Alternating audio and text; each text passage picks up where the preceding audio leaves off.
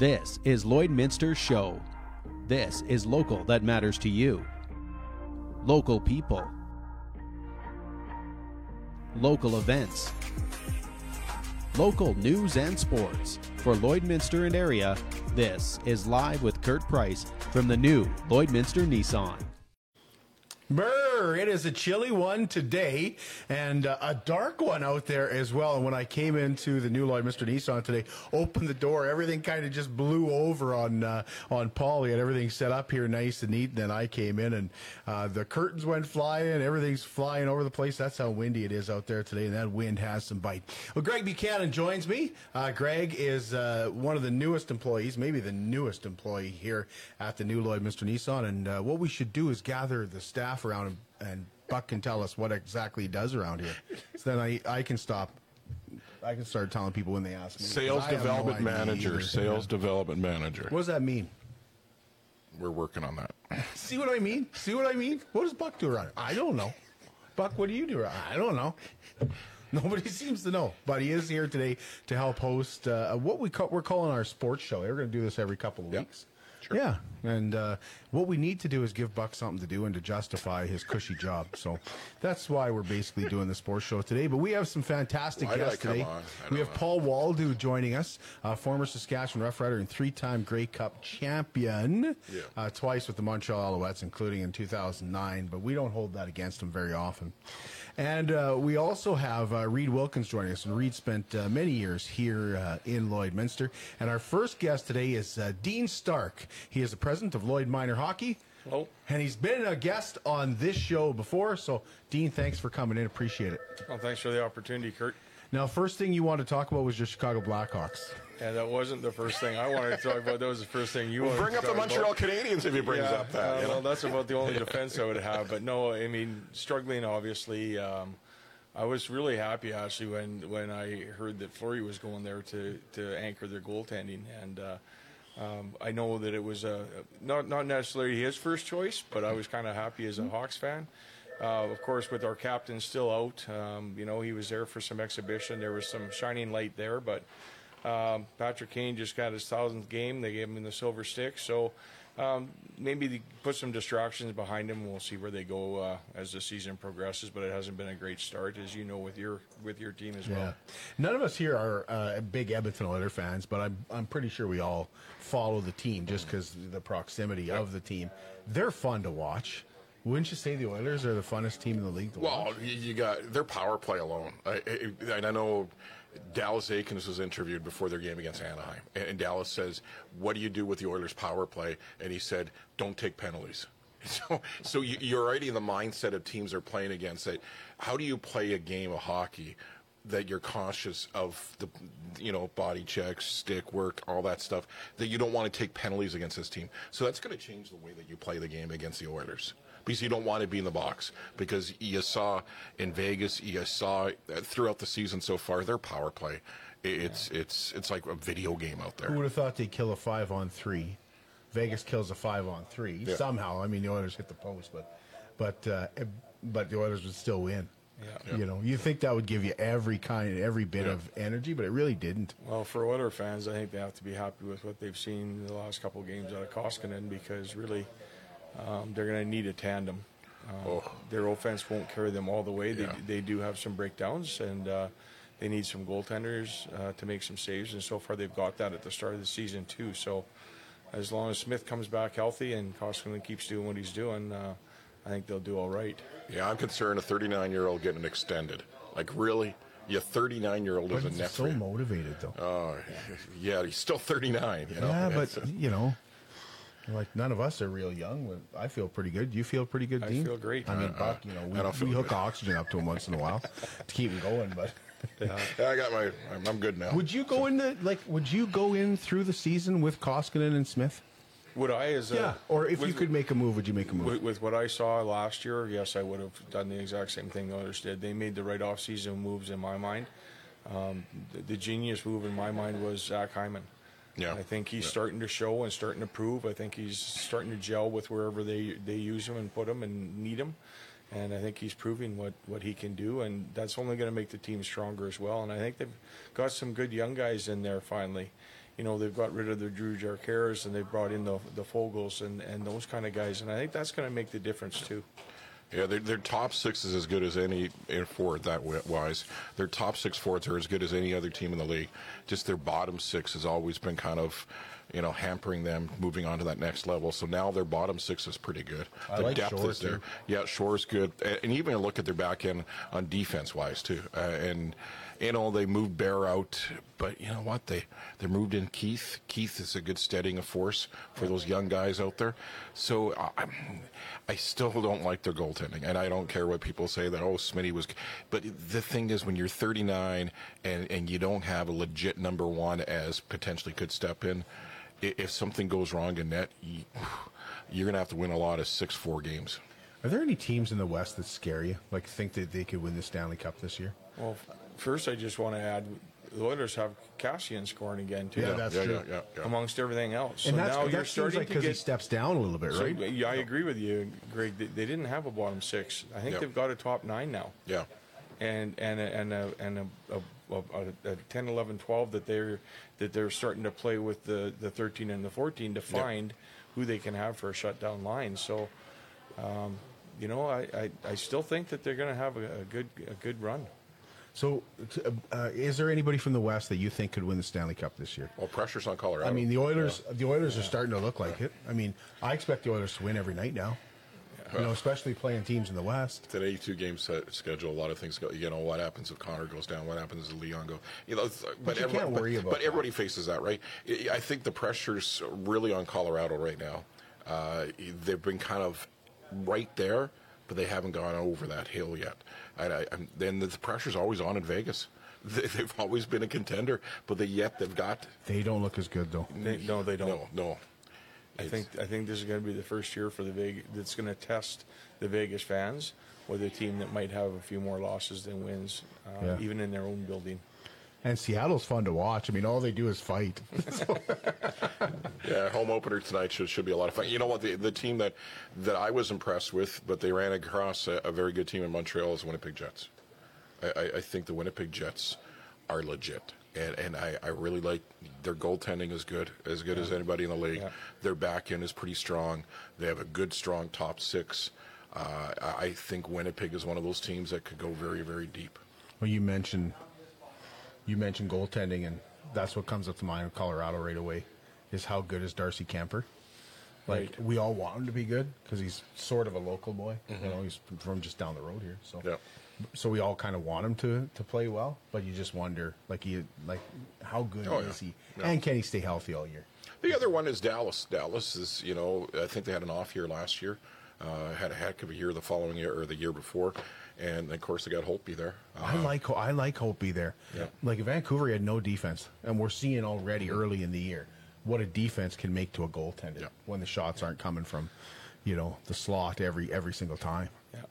And Dallas made a couple of little little changes just to show that they were serious about being a contender and, and, and winning again. So you look at the Fords up front, you know, and, and you talk about a, a solid power play. Look at who they can throw on the ice in a power play. Wow. There's three. There's a team that has three goaltenders right now. Yeah. right. Like I, I think Bishop's back, Yeah. so you got three. I've never been a fan of Bishop. I've never been a fi- fan of Khudobin.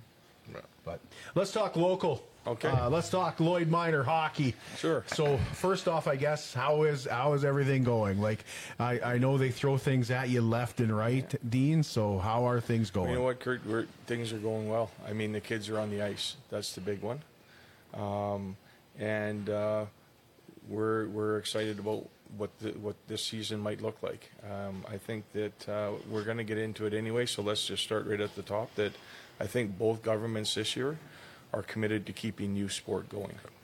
Um, what they might do to, to protect that youth sport, I don't know if, if, if things change from where they are today, but um, if we can just take where we are today and even get better, um, I think that both governments are committed to keeping youth sport running, not just hockey, and that's important for all, all the kids and all the families out there. So that, What were the- that's the big no, message. Yeah, what were the numbers looking like? I know when you had almost no hockey last year, and there's probably some concern. Some of those kids that, that are maybe a year away from hockey may make a decision to go elsewhere and maybe take up another hobby, take up another sport. What were the numbers compared to two years ago to where it is now? Right. So if you would ask that question uh, a, a month or two ago when uh, you know we were just getting up and running and, and, and our elite program was just starting their camps in August, I uh, would have probably told you we were down about 10 to 15 percent. Um, as of late, I would say we're maybe only down about 5% from That's our numbers, which isn't too bad Yep. from last year. Um, but but last year numbers were down from the previous year. So overall, where were we from pre-COVID to now? We're probably down 15%, 10 to 15% probably uh, would be a realistic number. And uh, definitely it has uh, affected everybody. One of the main concerns we have this year, um, uh, Marianne, who looks after all our, our ice and officials, um, has said that there's a real official shortage.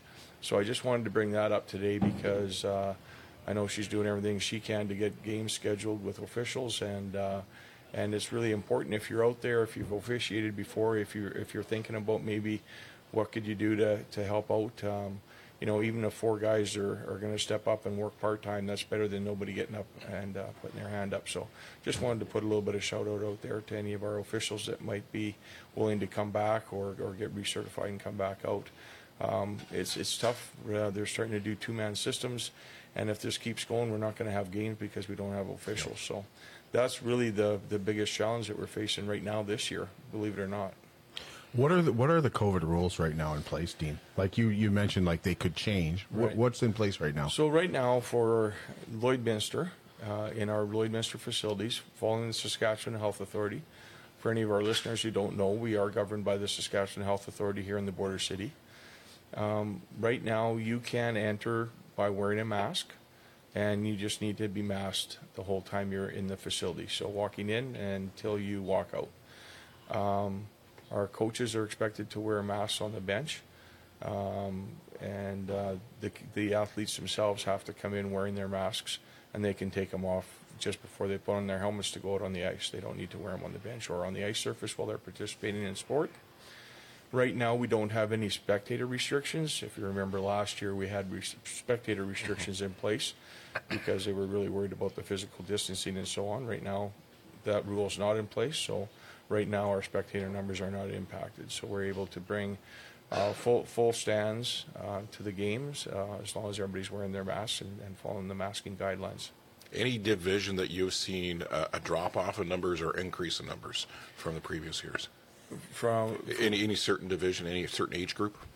Um, yeah, I would say uh, participation-wise, it's our youngest age group. Greg, really, it's it's that uh, U7, formerly the initiation, the five six-year-olds. Um, down a few there, not as as again, not as bad as we were a month or two ago. Uh, we even put ourselves in the uh, registration night this year and had a registration table for the first time in years, uh, just to make sure people were aware that we still had room for, for players. So, um, yeah, it was actually the younger divisions. Uh, we're, we're not doing too bad um, as we go older. You- You established something too. It's called pond hockey. Uh, and, Right. and that, I, I love that because uh, as much as we talk about the elite program and we're trying to get that skill to development for kids, there's some kids that, for either economic reasons or other reasons, that maybe can't afford to go and play that kind of brand of hockey, but they still want to go out there and enjoy the game. Right. So you, you mentioned something big there. Um, when you say uh, it's a more affordable way to play the game, you got to remember there's no travel involved in pond hockey. So that's where you can save on a lot of your expenses: fuel, hotel rooms, meals, all that kind of stuff. So you're right there. That's just a local program. Uh, the second thing is it's a little bit less registration money because they get started a little bit later. Um, they primarily play at the Archie Miller, which doesn't go in till the first part of November. And uh, this year, our director is Brad Passmore. He's um, going to have two divisions this year. It looks like he's going to have kind of a 12 and, and under, and then uh, um, a 13 and above division. Uh, he's got about, I think, 50 or just over 50 registrants in that program. Uh, that's down a little bit. So if you look at a program where we're maybe down some players, uh, we would be down some players in the pond program. We used to be able to kind of have three or four groups of players in the in the pond uh, hockey program and grassroots program. So uh, no, it's still up. It's running. Um, we still have interest, and yeah, it's it's non-structured. There's no no practices. Uh, it uh, it is supervised, of course, by adult supervision, and the kids get to go out and basically play shinny indoors Yeah. instead of being on the ODR.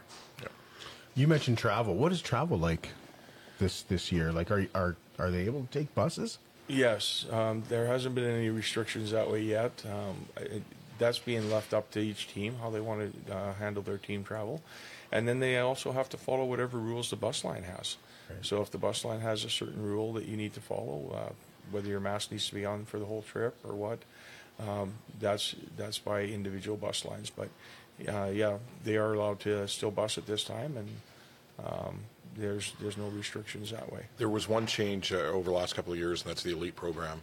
Uh, and the way that Hockey Alberta runs, and not necessarily how Lloyd Minor Hockey runs it, how, to, how it's governed by Hockey Alberta. Maybe explain those kind of changes that they made.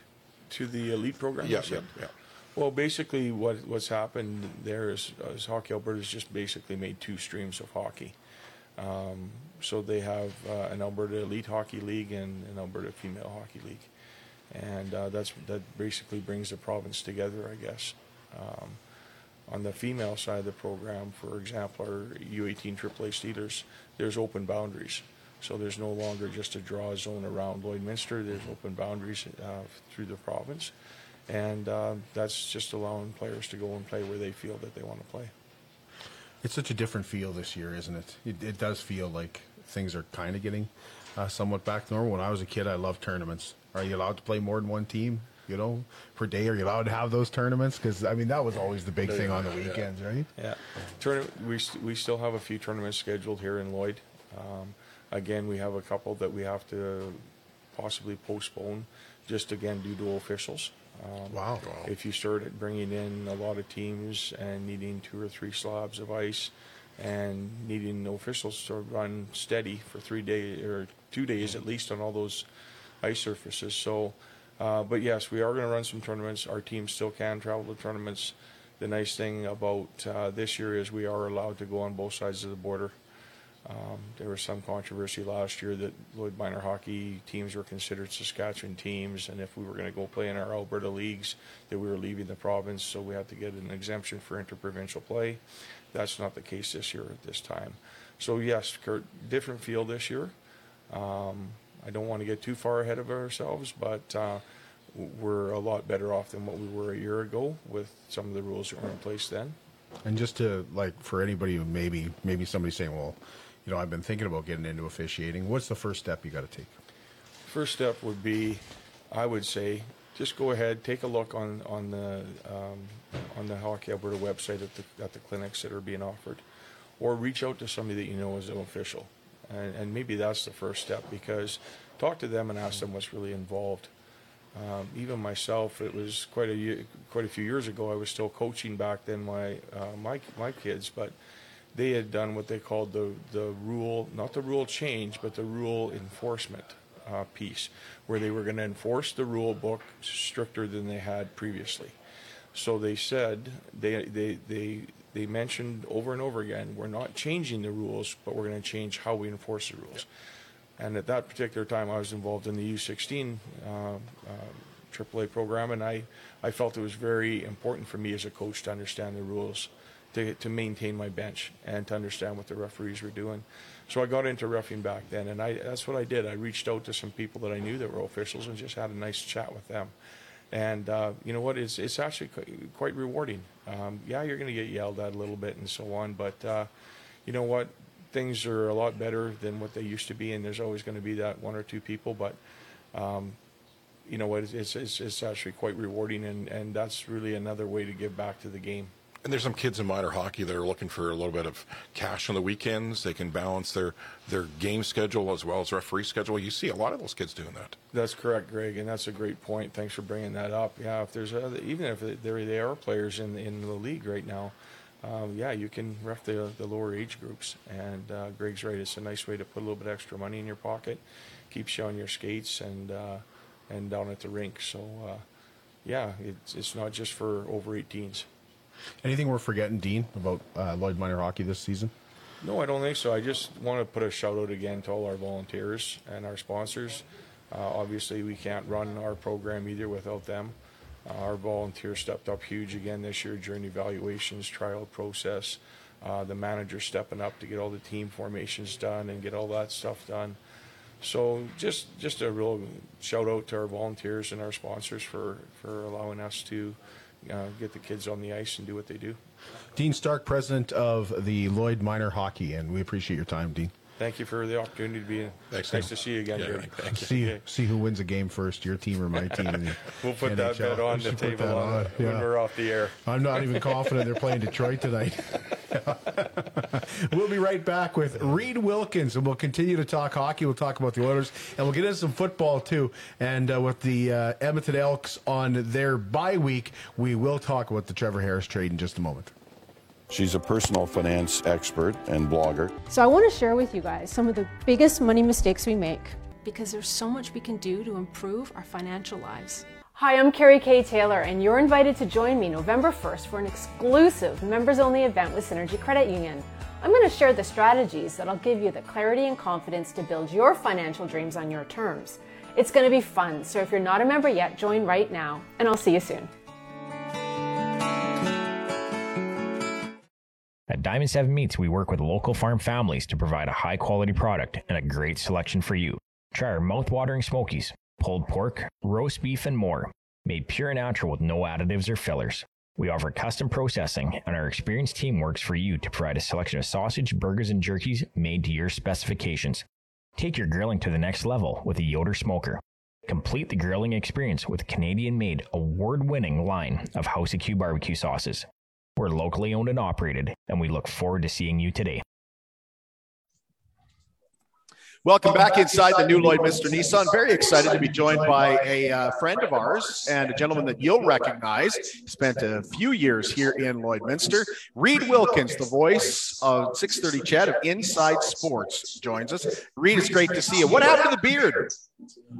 Well, that's a good question. I haven't had the beard for a couple of years. I was kind of going back and forth for a while. Obviously, when I worked in Lloydminster and I was on TV, I, I never really had one, and then I've been off and on for the last few years. But I guess I've been without for a while. Maybe I don't know. Maybe I need to look a little bit younger now that I'm I'm getting up there in age. Aren't we all? Hey, we'll never be as old as Buck, though. So, I'm, I'm sitting right here, by the way. Yeah. so a, a lot of our viewers will wonder, Reed, how are you doing? How are things going with with Reed Wilkins? Well, things are great. Thank, thanks for asking. First of all, it's great to see you guys, and uh, you guys were excellent broadcasters and two people I looked up to. But I hope things are great at. Was it Nissan or Nissan? Nissan. Good, good Do we know? question. Good It's not question. missing. It's not missing. I tell you Not that. Nissan. Okay, that's good. There's something sounds like missing at Nissan, and it's usually Yeah. us. Yeah. Yeah. Uh, if you look back, is there a memory that you have, a specific memory? What comes to mind when you think about your time in Lloydminster?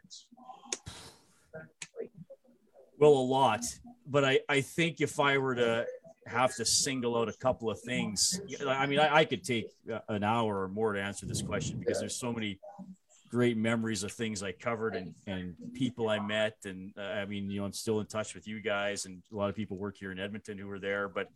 I- I guess if I were to pick an event that everybody knows about, it would first of all be the 2005 Allen Cup because that was the year of the NHL lockout and Theo Fleury and Gino Odjick and Sasha Lakovic went and played for the Horse Lake Thunder, who rolled into town as as the villains. I mean, everybody wanted to see them play, and they could have embraced the like, yeah, you know, we appreciate we're pumping up this event, but we still got to play hard and win, and and what a great moment for hockey.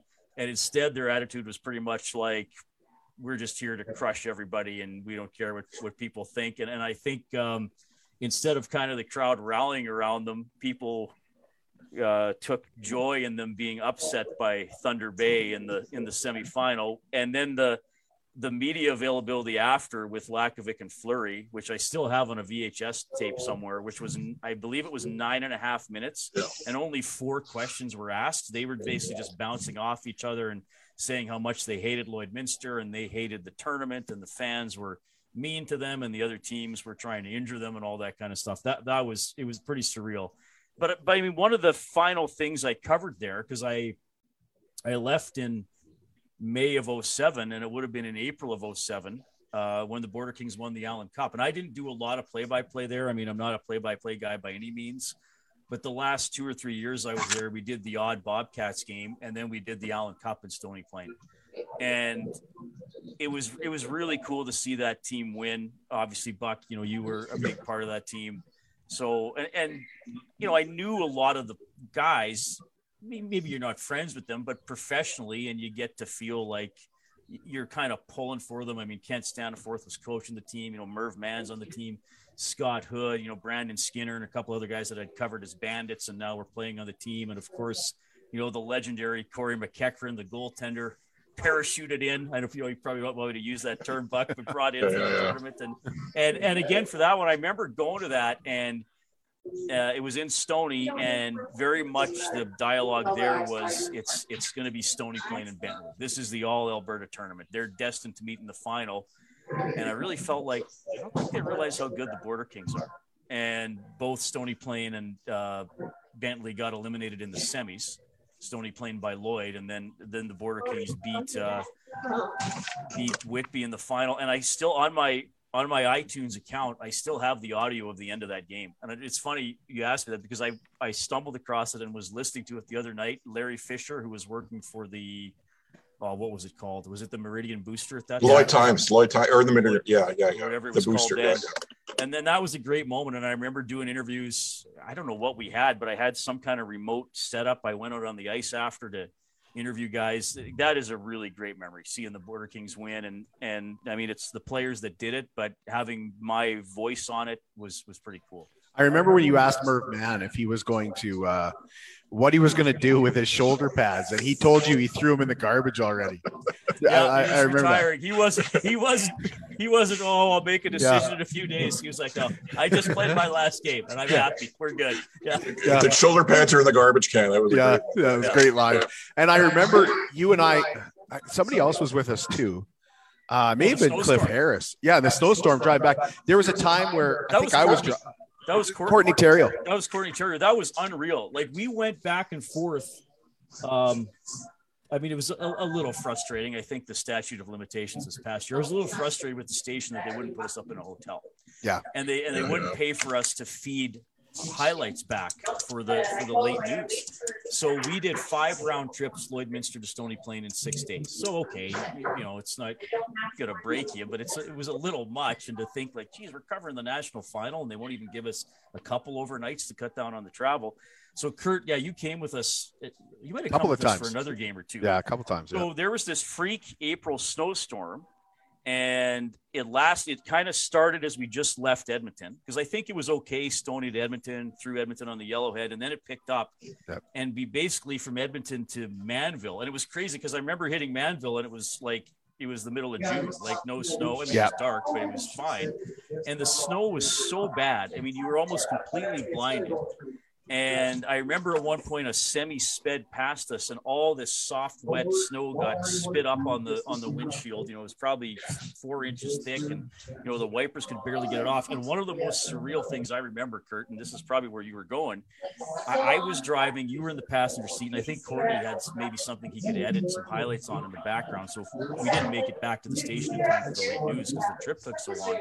But I remember at one point you opened the passenger door and like we're going maybe 30 like probably not even like it was so bad and kurt said i can see the the white line and if you're going to hit the ditch i'll tell you and you can swerve back onto the road like for a while Yeah. we were navigating with kurt Yeah. having the open door looking out the side because we Yeah. could barely see ahead of us There, there's grass now, Reed. I remember saying there's. I can see grass now, Reed. Like, yeah, that's exactly where I was heading. Wow. Wow. Yeah, fun times, and and you're right. I think the statute of limitations is probably worn off, but yes, that's how cheap they were, and it only got worse from there. Let's let, let's be honest, it only got worse. Yeah, I could tell you stories. Yeah. Well, Reed, let's let's get into this with uh, you know what you're covering now, and that's mainly you know you do all sports, but right now it's football and it's hockey. Um, let's start with the Oilers because they are off to a fantastic start. I mean, this is the start. This is this this looks like a a, a rebirth to me. I mean, th- this does not look like the team last year that everybody was hoping could win. This looks like a team you expect to win every night. Well, I think especially against the opponents they played, and I think you know, you know, hockey's such a there's often such a small margin between the best teams and the worst. But still, I mean, the, if the Oilers are going to be a good you got to take care of business, especially against Arizona and Anaheim. I think Calgary and Vancouver are going to be okay. But I mean, Arizona is an outright bad team. They might finish last in the league. And th- that game on Thursday night, I mean, the Oilers just overwhelmed them. I mean, sure, Arizona had some chances early, but as the game wore on, the Oilers. And here's the thing I'm going to say that that is a real positive: the Oilers had too much depth. I mean, yes McDavid got a couple of goals, and the skilled guys on the power play scored again. But you know, the third line with Derek Ryan and Warren Foegele and Zack Kassian is forechecking and getting the puck to the net. You know, the fourth line doesn't play a ton, but they're not a negative when they're out on the ice. They're at least even with with other teams. So that's a big transformation. And yeah, Kurt, hopes are high. I, I mean, look, I want to see how they do against some of the better teams. I still think they have some problems against, or could have some problems against really heavy teams that can cycle the puck. It takes a little too long, I think, for the Oilers sometimes to get the puck back when they're defending. And if, you know, of course, with those goaltenders and Smith's age, and he's already a little hurt here, you, you know, you need them to hold up. But in terms of the, the forwards and the tenacity, I, I, mean, it's a better group even when the Oilers were went to the second round in 2017. I, I, I think you know, I, in, in, terms if you look at the forwards one through 12, so that's a big positive so far. Yeah, and for the Oilers, they're not going to be judged now. They're going to be judged come the playoffs. They're going to be judged whether or not they get a, the first round. Now, with that said, you mentioned Mike Smith. He, he's hurt. Uh, any kind of time frame when he's going to be back in the lineup? Well, it doesn't sound serious. I mean, yeah. I mean, he might even be able to play Wednesday against Philadelphia, right? Because they have a break after playing the Golden Knights. So it, it, doesn't sound serious, but but I get the concern because he missed the what 12 13 games in January at the start of that season and he missed a start in the preseason. So you know, I get it. A goalie of that age, any player of that age, or they're just going to be nagging things that flare up and are tough to deal with. But man, oh man, when he's in the net, he's a blast to watch. I mean, he is such an active goalie. And I know with a lot of goalies, you say, well, you need them to play a quiet game. Just get in position, let the puck hit you, swallow it up, and make the save. That's not if Mike Smith is playing a quiet game, then he's probably having a bad night. He's like he's all over the place. He's out playing the puck. He's I mean, he almost got in another fight in the preseason uh, in a game. I think it was against the Canucks, and then he tried to score a goal later in the game as as well. And I, I think he's helped the overall attitude of the team that you know, go get it. Like, be aggressive. And I think at his point in his career, he said he wants to win a Stanley Cup. And even though he doesn't talk about himself as an older player, he knows the clock is ticking. You see Ken Holland's fingerprints all over this team right now.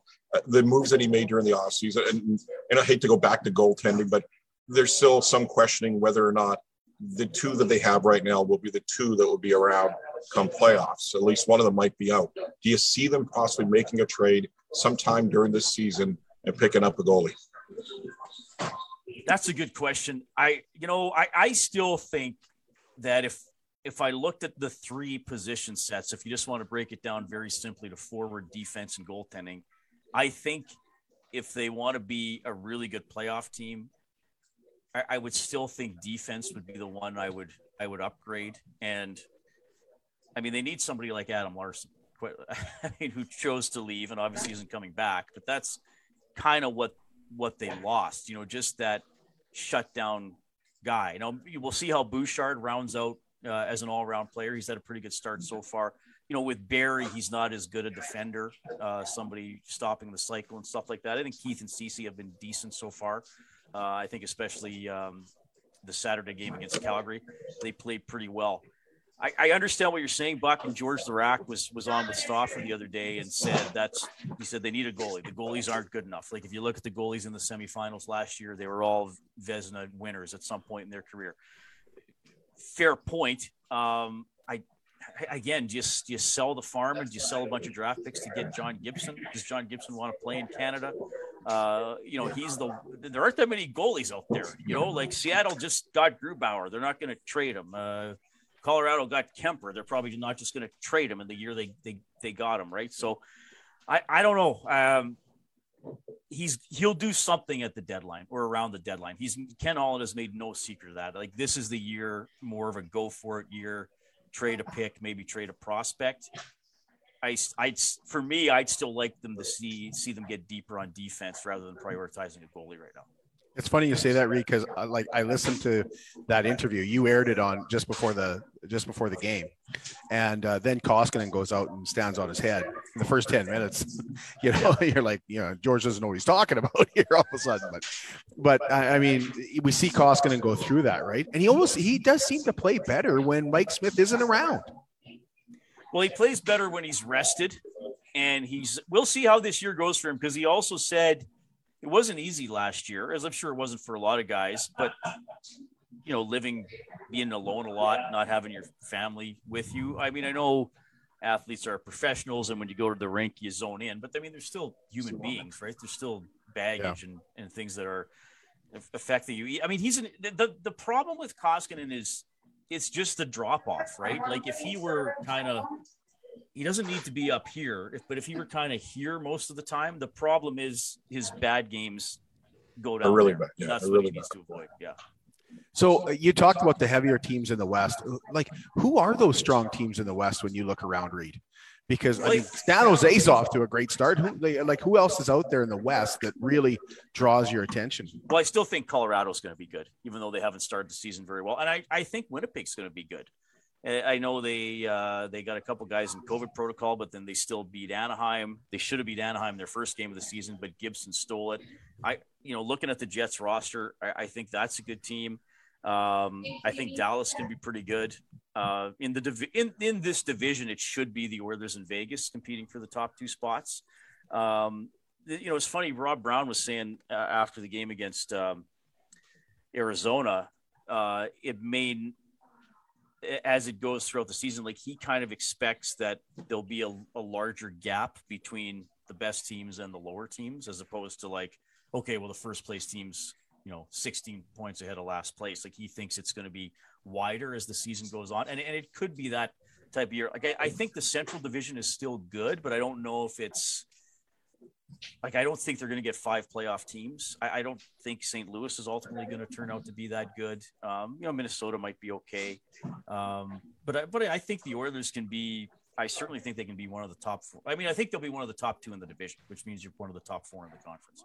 Let's talk about one Eastern team right now, and it's Kurt Price's team.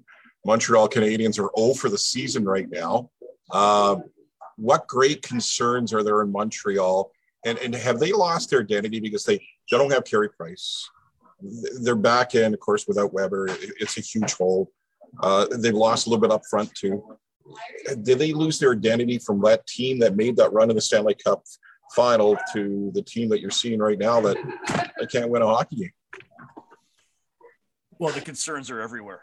Uh, I mean, quite, quite frank, I'm sorry, Kurt, but I mean, look, they were a Cinderella team, but that's that's hockey. That's that's the postseason. They they got to where they did. They accomplished it. But yeah, I mean, you take out Price and Weber. I mean, that's that's the top two players on the team. I mean, that's uh, it, you know McDavid and Draisaitl gone for the Oilers, or McDavid and Nurse, I guess, if you want to split up the position sets. So and and now they I mean they can't score at least kind of in the playoffs last year they had this kind of plucky offense with the goals coming from all over the place. They're, they're not getting the goals as well. I, I haven't seen a ton of their games but I, I certainly think it was expected they were going to drop off and might even struggle to make the playoffs but 0 and 5 in that city I mean I, I can't imagine what it's like. I mean they changed coaches last year. Are they going to change coaches yet again? Um, and I, I like, I'll ask you for like, what did you think of them letting Kotkaniemi walk? Well, I didn't think they had a choice because right. you know. But the thing that frustrates me about the Canadiens is the is the way they handle their young players. Like uh, they just don't have a real good track record of how they handle young players. I mean, you know, they don't really allow guys to play through stuff. They, you know, you're just up in the you're kind of up in the box all the time, right? You know, you're going good, you're you're on the ice, and then you have a bad game, two bad games, you're you know they might even send you down you know I, I, I, just don't know there's there's something in the way they handle young players that i haven't been comfortable with for a long time now in in what they do there so I, I it wouldn't be that bad to have a rebuild after going to the final. I mean, let's face it, they're not going to win the Stanley Cup with this group, right? You, are going out and your your big free agent signing is Mike Hoffman. Yeah, you're not you're not you're not even close to to where you want to be to to getting back to that Stanley Cups. And and they've never really bottomed out, right, Reed? I mean, you know, you look at Montreal, they never really bottomed out. They have a top three draft pick every what five or six, seven, eight years, and that that's about it. And then the other thing is they've had lots of draft picks, but they haven't done much with them really. I mean, Well, Yeah, and I mean it is. I mean the Oilers obviously bottomed out for far too long, but I mean Mhm. eventually you get a McDavid or a Matthews or. Uh, I mean, even look at Tampa Bay. I mean, yes, they've built with other pieces, but don't forget where Stamkos and Hedman were drafted. Yeah. like yeah, yeah, yeah. yeah, those are yeah. People well, have a habit of forgetting about that. Yeah. And at that Yeah. time, they had Lecavalier. Yeah. Right? know? How did they get him? And the- yeah, yeah. being bad in the previous generation. That's exactly it. So, I mean, at Switch- some point, Let's switch gears, talk a little CFL now. And and speaking of teams that are struggling, we talked about Montreal. The the the team that uh, you're a fan of, you're a season ticket holder, you're a media member in Edmonton. It's the Elks. Uh, first of all, people were wondering when they're going to change their name. They finally did, and of course, the controversy behind that. And then this season happens, Yeah. and then they trade away Trevor Harris, and they can't win a football game right now. Uh, what concerns are there in Edmonton, especially after you trade away your marquee quarterback? Yeah, well, there are some pretty big picture concerns about the Elks, and quite frankly, Buck Trevor Harris was not a marquee quarterback this year. I mean, he was not playing well enough, and, and he got benched. And I, you know, ultimately, I think that was the right move to trade him to try to get something for him. And the offense is still not great, but at least it's a little bit more exciting with with Taylor Cornelius, who can move around a little bit, and at least you're seeing what you have for next year. I, I think the concerns are are pretty big with the Elks right now. Uh, I mean, Brock Sunderland has been the GM since 2017, and the team has kind of, in my mind, the roster's kind of gotten a little worse every year. Um, you know, Jamie Elizondo is a first year coach. I think at times he's been out coached by more experienced staffs. I do think the the the defense has played pretty well, I won't say pretty well. I think the defense as a whole is probably an average unit, and, and you've seen some adjustments that they've made over the year. And it's not like in the losses to Winnipeg, they were defensive losses. I mean, they were more field position losses for for the most part. I mean, it's funny that game they allowed 30 points against the Bombers on the road, and the defense got praised because Winnipeg was starting in Edmonton's end of the field most of the time. And the special teams outside of the kicking, like the return game and the return coverage are, are complete disasters. It's it's going to be a big off season for the Elks. I mean, what do they what do they decide to do with Sunderland? Uh, and then as a result, what happens to Elizondo? I mean, it was I, I don't think any team in the CFL is printing its own money this year after 2020 not happening.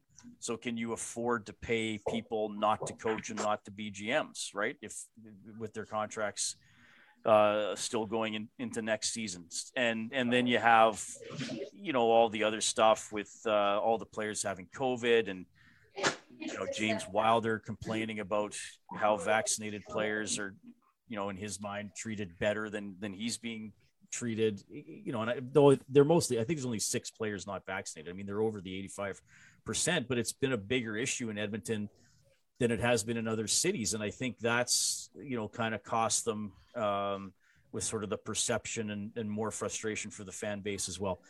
They, look, they they they're not they're not going to make the playoffs. They they might win another game um, just because uh, they still have a couple home games here. Hamilton's not playing great, and I know you guys you know like the like the Riders. Unfortunately, there's a lot of things I don't like about the Riders lately. How how they're playing. So maybe a game at Commonwealth, maybe the Elks could steal one there. But then they got three games in seven days, and it's funny. You know that game against Toronto and the COVID situation.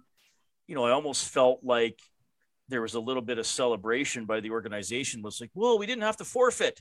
Uh, oh, we- we're still going to get paid. Well, yeah, but now you're playing three road games in seven days in three different time zones, none of which are your home time zone.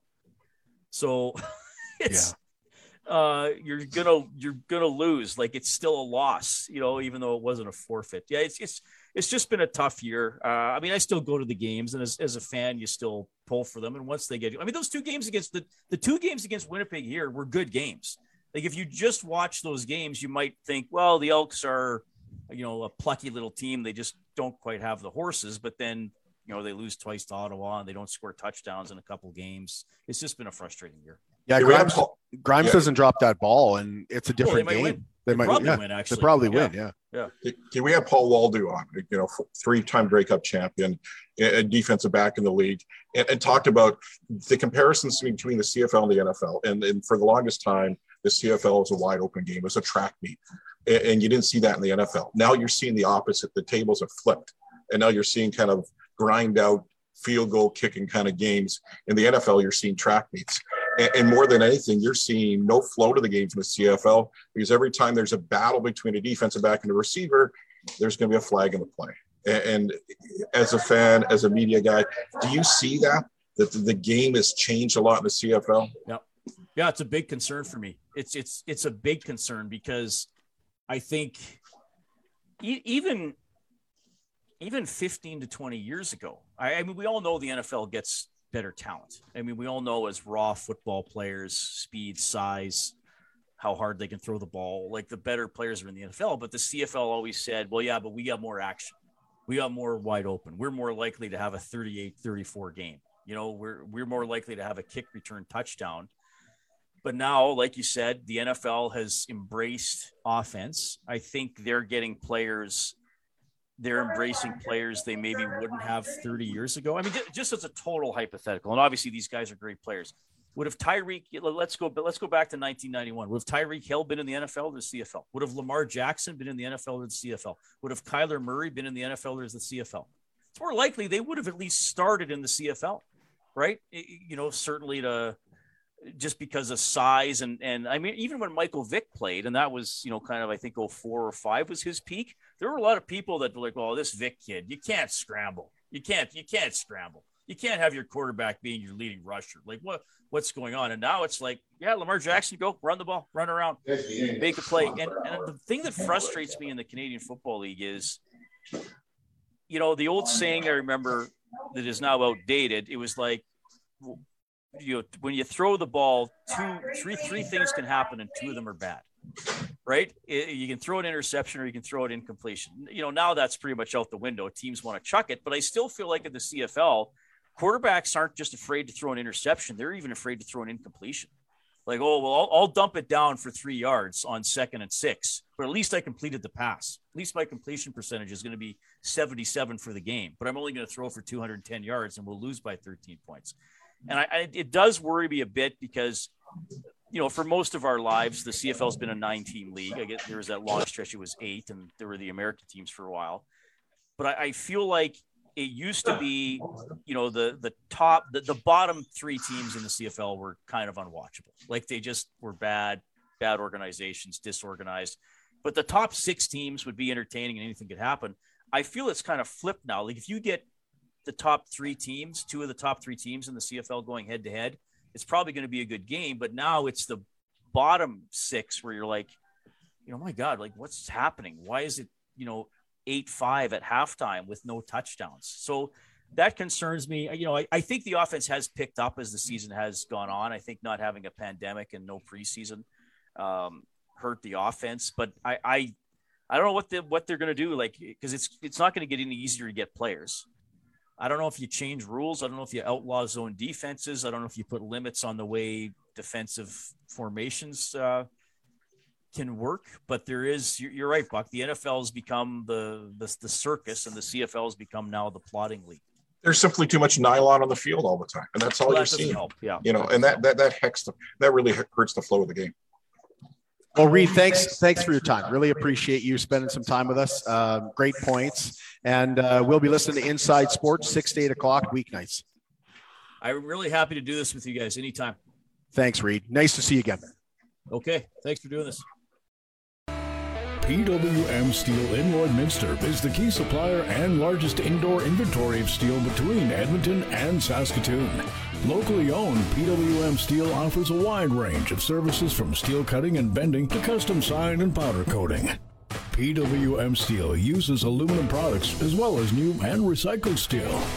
Key supplier of steel products and services since 1982. Visit their website at pwmsteel.com.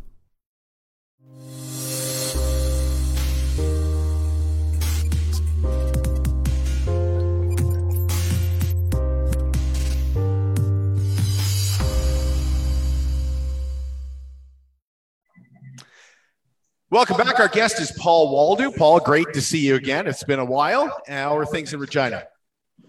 Things are good. Things are good. Life's good. Life's busy. Uh, you know, we're uh, getting into this fall season and football's rocking and rolling and we got we got all forms of football happening right now which is always exciting and um, and it's it's good it's good to finally see the the CFL almost feel like it's it's back on track now it's in the later end of the of the regular season and then you know I, I do do coach at the US as well so that that keeps us pretty busy and so it's been good so has it felt kind of like the end of the CFL season? Like like things feel normal to me, even though we got started later. Yeah. October football feels like October football. It feels like where we should be, doesn't it?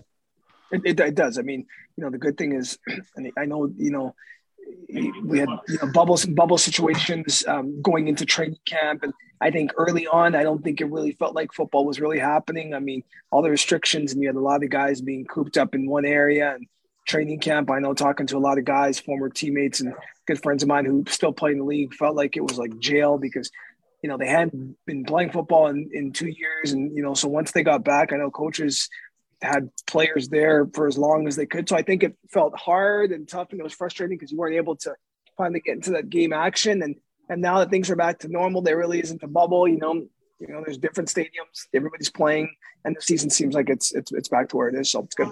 Hey, Paul, there's a lot of twists and turns in the CFL season. Uh, and, yeah. and, for the Calgary Stampeders, if you look about four weeks ago, they were dead. And, and Bo Levi was not healthy. Uh, you thought that there's no way they're going to bounce back through this. But look, who has sweat, you know, Bo Levi's back. They beat the Riders. They're going to play against the Riders again this weekend. Did you ever think the Stampeders would bounce off the turf and, and do what they're doing right now?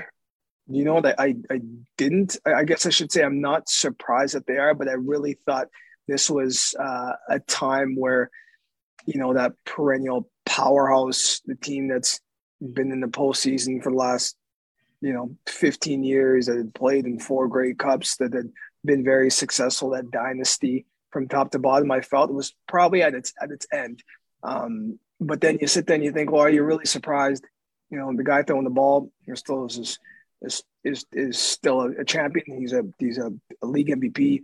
Um, he's won multiple Grey Cups. You know, the guy running the organization, the GM himself.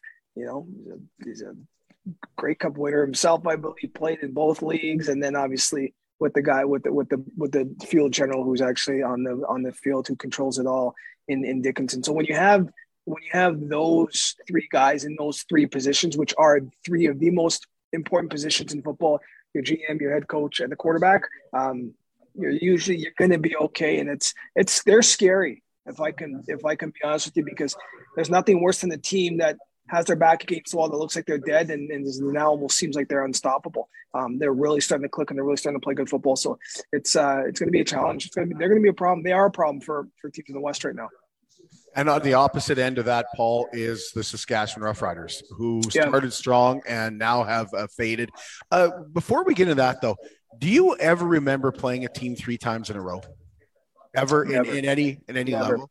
What does that do to the that has to the animosity has to be just incredible, especially when you lose the first two.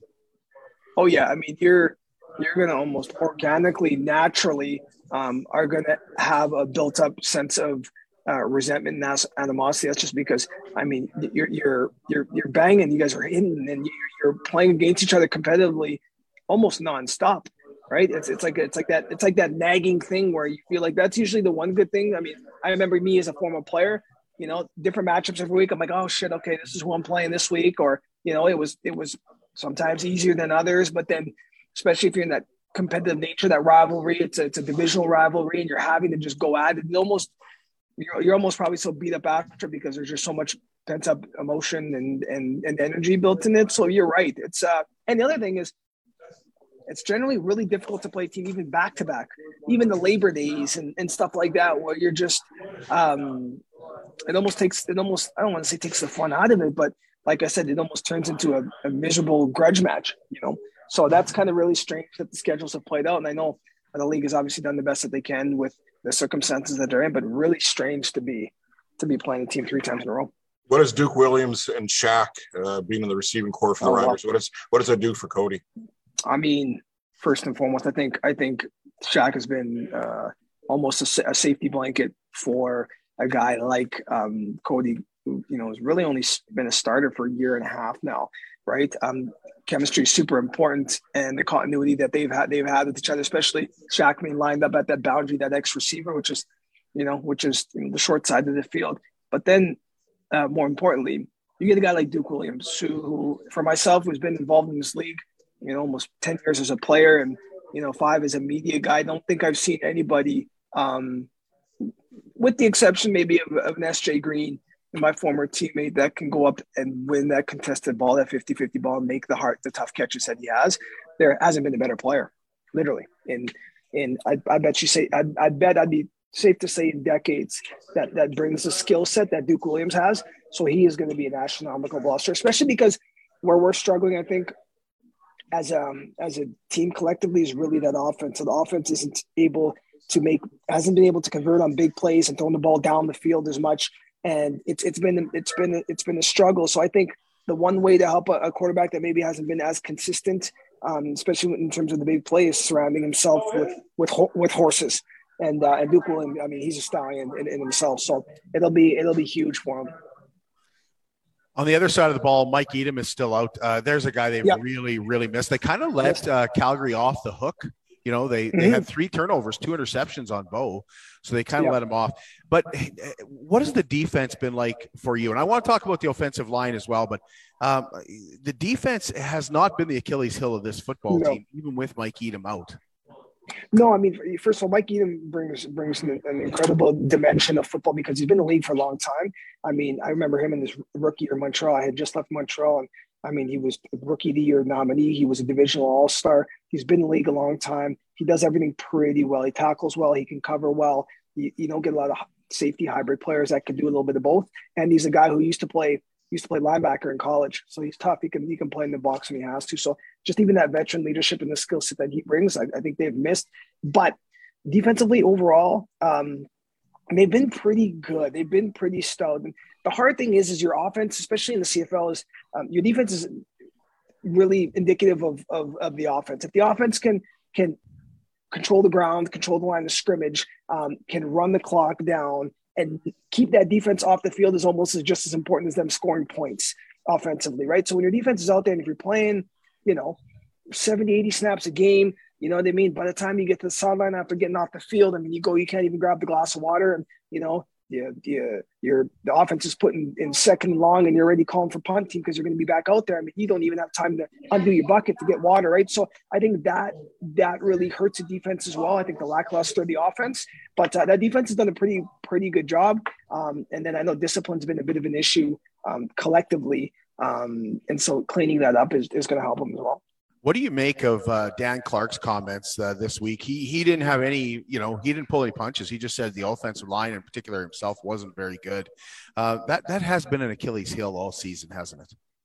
Yeah, I mean, you know, you look at a guy like like Dan Clark. I mean, you know, you want to talk about a veteran, a guy who's played at a high level since he's been in the league, and that's you know that's that's what that's what a good player, a good teammate does. He's they're always going to take accountability on themselves. Um, and yeah, it's it's it's one of those catch twenty twos because nothing um, is better on an offense than having a balanced attack, right? And it's one of those things where it's like, okay, well, we need to run the ball more. We need to run the ball more for sure. It's true, but then um, you're lacking in big play abilities, and when you're down and behind in games, you really don't have time to really run the ball. Though you need to establish the ground game in order to open up the pass game. So it's been tough for him, and I think you know I, I don't think the offensive line has played overly great. That's that's for sure, and I think once again, it's one of those things where I think everybody helps everybody out. Um, and, and I think it starts with the offense being able to make big plays down the field. Um, and if, you know, if you're doing that, then defense has really got to, got to play a little bit more conservative. They can't stack the box and completely eliminate your, your, your ground game. Right. So it all works together. And I, you know, I'm hoping, um, you know, with obviously with these two, two losses in a row to this, to the same team that, that they can come back and, and, uh, and correct their mistakes and play better football. Hey, Paul, it come every Sunday. There's always comparisons between the CFL and the NFL. And yep. for the longest time, the CFL was a bit of a track meet. There was a lot of offense. Of eh, you haven't seen that that much this year. In the NFL, no. the other case, you've seen track meets, and and and you've seen so many flags in the field of the CFL that there's no flow to the game at times. Right. And, and one of the calls that they make all the time that you can't battle if you're a defensive back, and you're a former defensive back yep. with Montreal and Saskatchewan with three Grey Cup wins. So you've seen how the game has changed in the CFL if you're a defender. and in the NFL, you can you can compete going down the field and Yeah, battle for those can. footballs. And, and you've seen some great receivers, some great defensive plays, but you don't see that in the CFL now. it's hard. I mean, everybody knows, like you said, you, it's it's the perfect um, phrase track meet because that's what this league has been like, and especially you know bringing in the replays, the instant replays and stuff like that. Um, gosh, I mean, there's things that happen on every play, so you know, advantageously for offenses in this league. Um, throw the ball 75% of the time. Generally, um, you get a yard off the line of scrimmage, even in the box. So you know what I mean. Offensive line, they, have they have a, a more advantage, and then more importantly, receivers receivers get to move in the motion. They get they get to move in the in the slot, right? So it's like I said, it's it's such a it's such an offensive driven league, and then you throw that in there with a team with a league now that hasn't hasn't played football in in two years. I think so. You saw a slow starts to it all. The games are, you know, 14-10 and 17-9, and it was it was quite slow. Um, so it's it's just interesting, but it makes it does make it very very difficult for for a defensive back because I know even even with regards to playing the technique itself, gosh, you're you're afraid to touch a guy because you you know they're going to review it and they're going to call it back, and it just and I think I think it really hurts the league. I think you think anything can change. Like, do you think they've gone too far to go back now, Paul? I don't. I don't think you ever.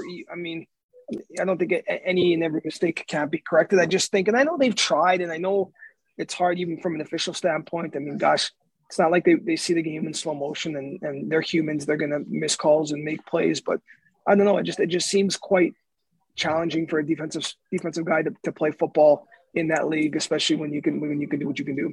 The other thing that we've seen in the CFL this year, and I, you know, I, I granted they didn't play last year, so maybe I'm out of the loop Yeah. on this, but but the thing that I've seen more, maybe you have too, is uh, is the you know them calling down.